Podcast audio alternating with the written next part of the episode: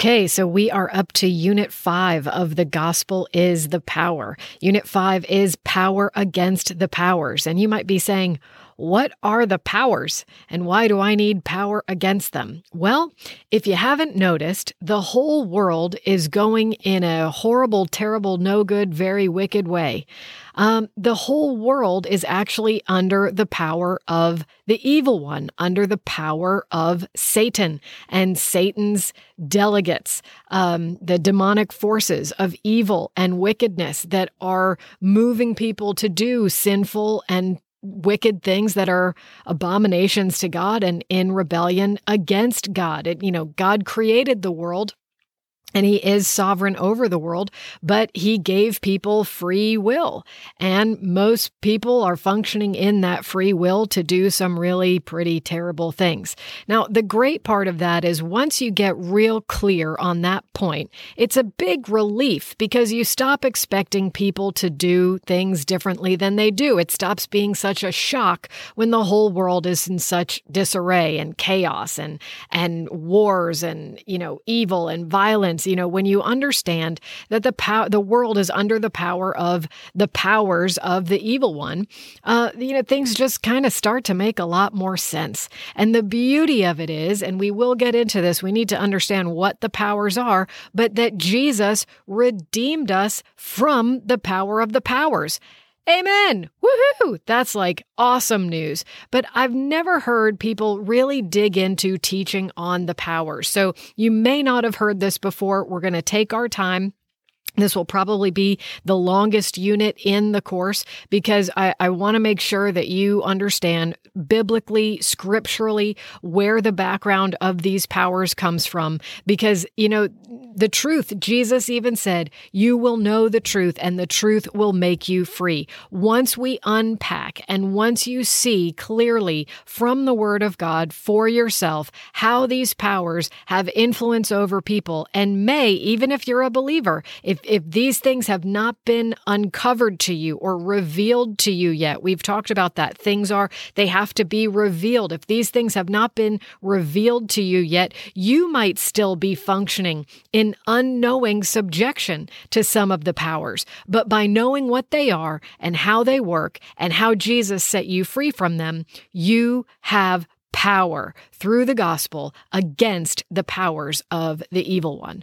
Hallelujah. This is great news. I'm so excited. So let's jump in in your study guides. We are at unit 5 and the the the primary scripture for unit 5 is from Ephesians chapter 6 and verse 12. For we do not wrestle against flesh and blood, but against the rulers, against the authorities, against the cosmic powers over this present darkness, against the spiritual forces of evil in the heavenly places.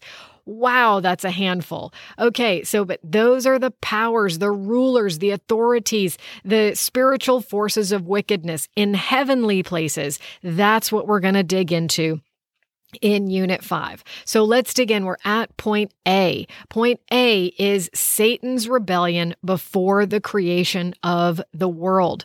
Hallelujah. So Satan, we it's very easy. You go to the garden, you picture the Garden of Eden in your mind, you know Satan is a serpent. But let's go back a little bit further than that.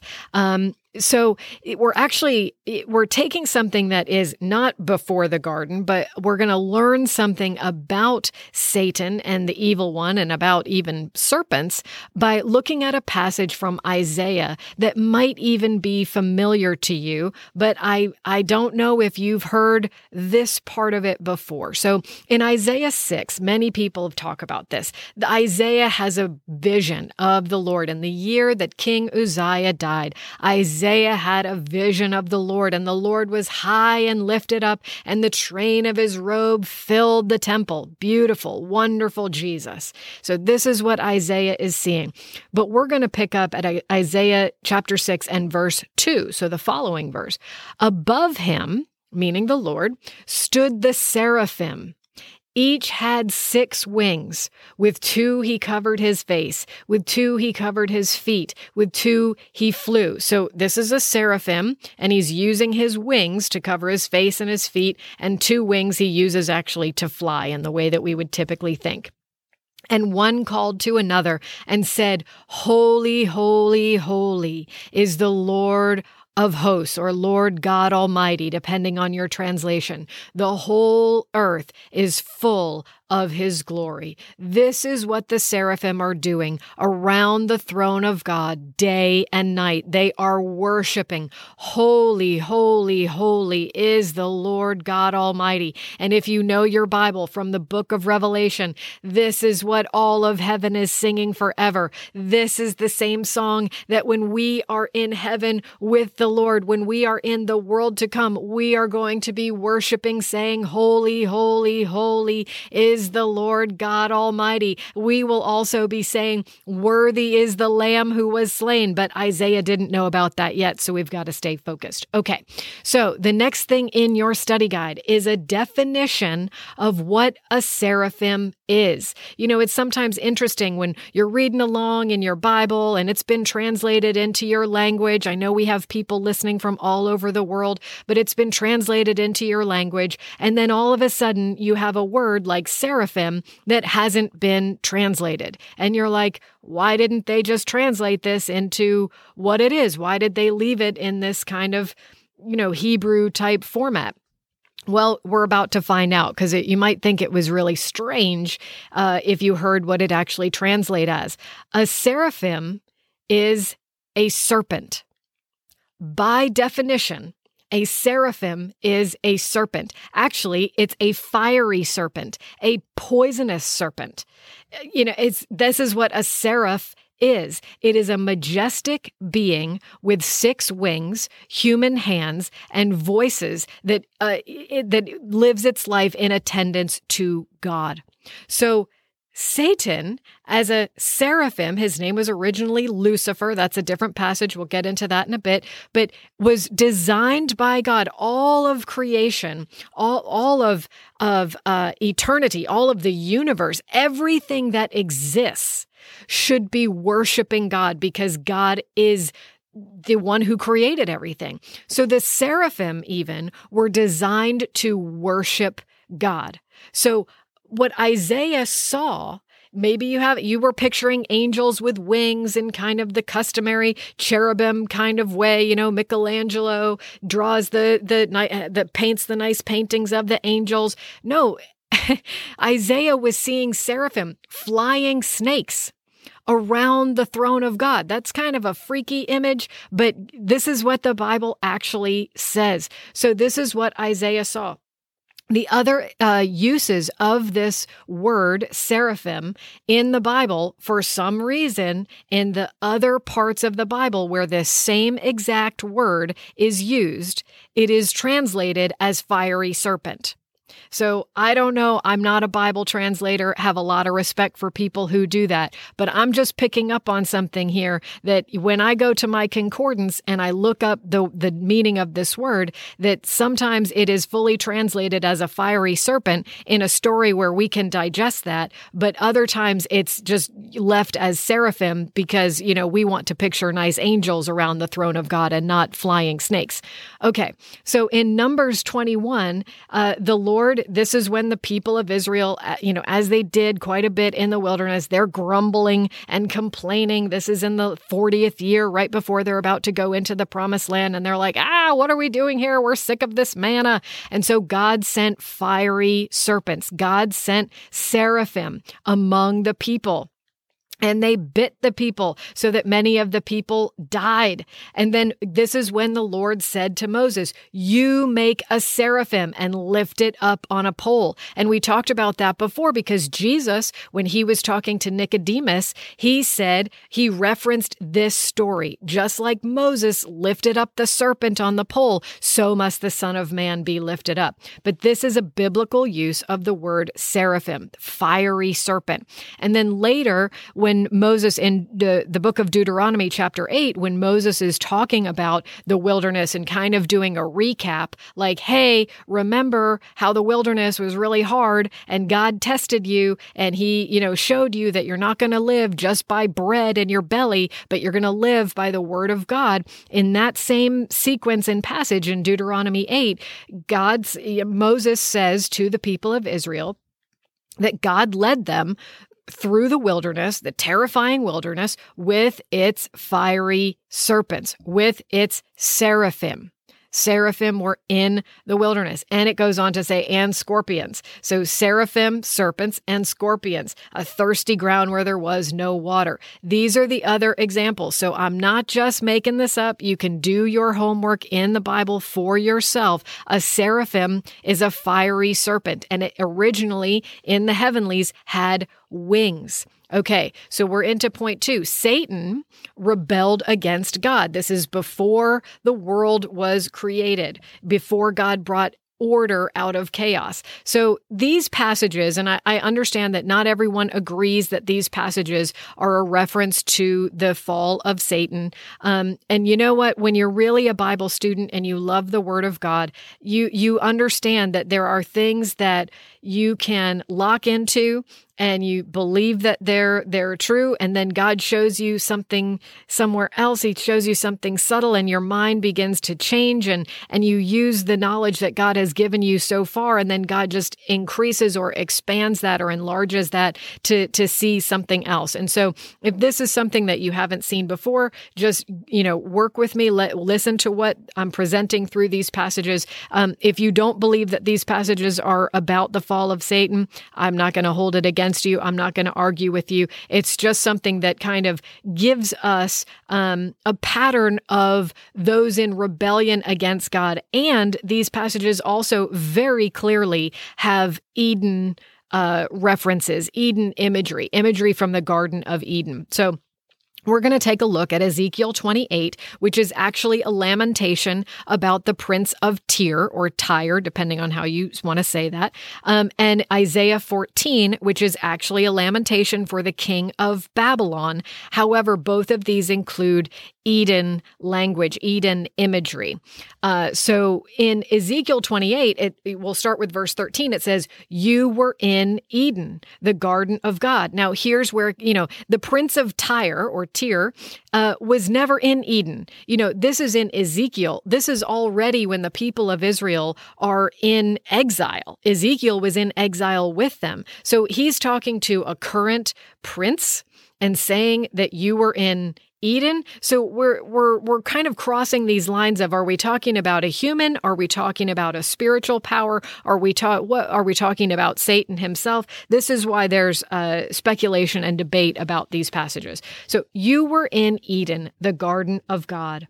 And he goes on to list every precious stone and if you look into it, very fascinating. The the stones, the precious stones that are in the garden of Eden, you can go into Genesis 1 and 2 and the precious stones that are in the New Jerusalem. You can go into Revelation 20, 21, 22. The stones are the same. And so this is a description of those stones. Uh, and crafted in gold were your settings and your engravings. Now, settings and engravings translates into timbrels and tambourines and flutes. Again, they're sometimes different words translate in different ways, but this is part of the argument for why Satan originally, Lucifer originally was a, a, worshiper, a worshiper. So he's in the Garden of Eden with tambourines and flutes, and and this is his way of worshiping God.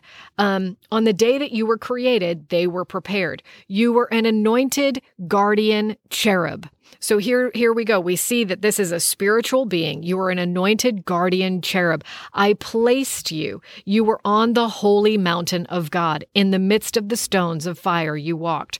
You were blameless in your ways from the day that you were created. So God always does things perfectly. God always creates things that are good. God didn't create something evil. God created something good. You, even the evil one even Lucifer, even the one who became Satan, the adversary of God, was created and originally was blameless in his ways from the day that he was created until, we're still in verse 15, unrighteousness was found in you.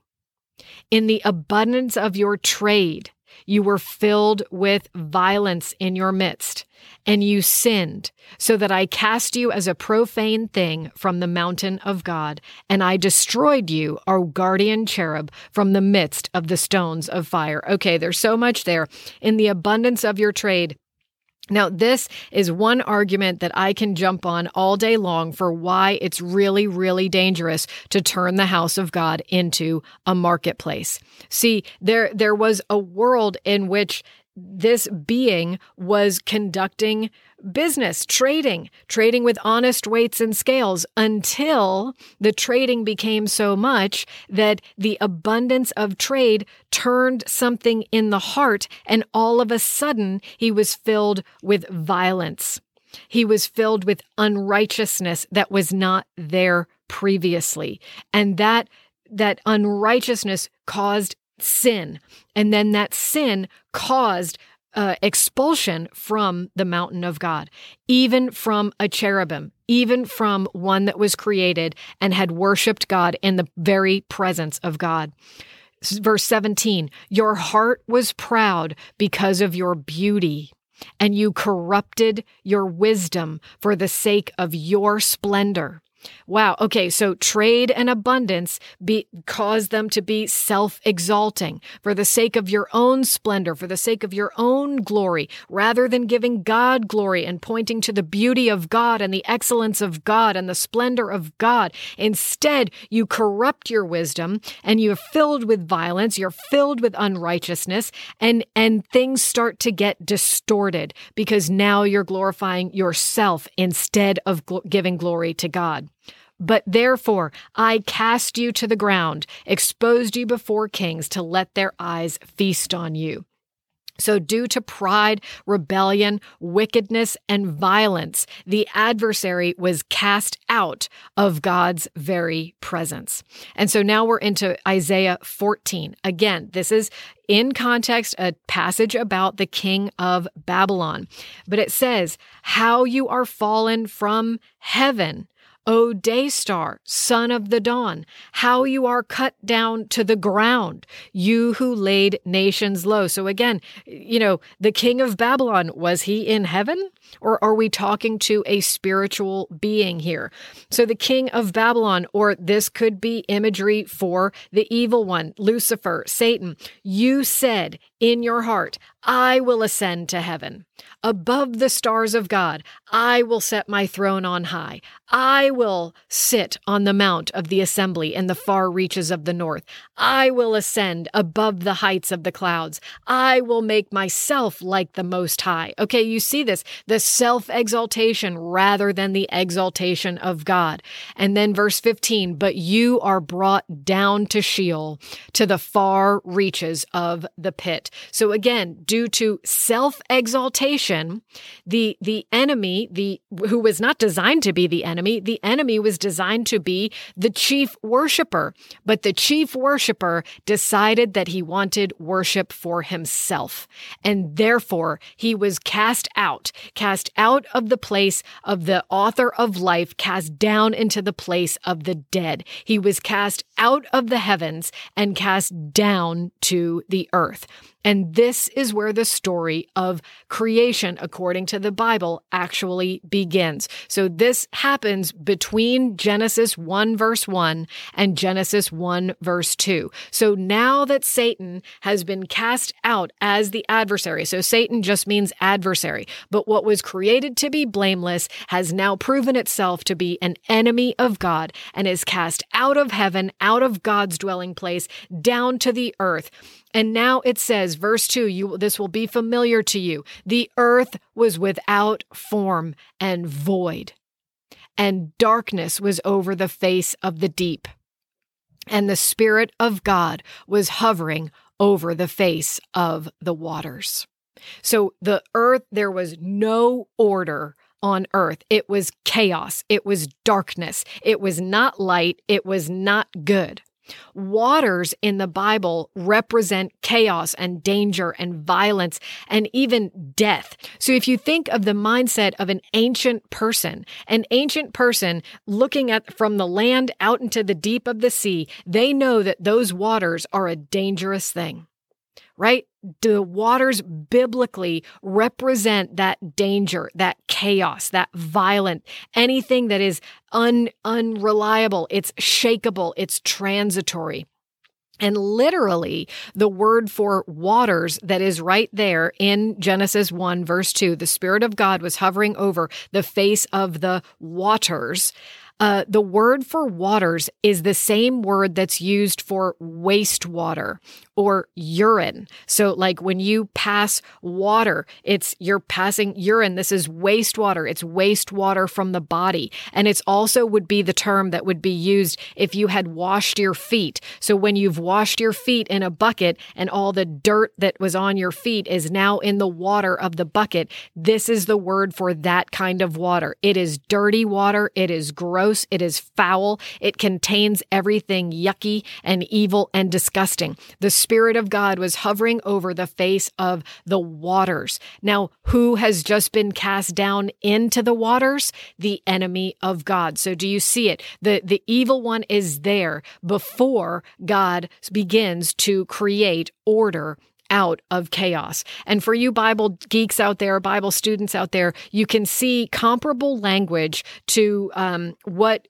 is described here the, the formless and the void and the darkness and at, uh, in uh, Jeremiah chapter 4 when Jeremiah is having a vision and even prophesying about the coming destruction of Jerusalem, he uses this same language to describe that the city was without form and void. It was dark. It was chaos. Okay. So a city that has been rejected by God. Now, the city was rejected because of the people's sin by the days of Jeremiah, but the city was demolished and destroyed by Nebuchadnezzar and the empire of Babylon. And so Jeremiah describes the destroyed city. He has a vision of the city destroyed in Jeremiah chapter 4, verse 23 to 27. You can look that up on your own time, but this gives you an idea of the beginning of the powers that are in the world.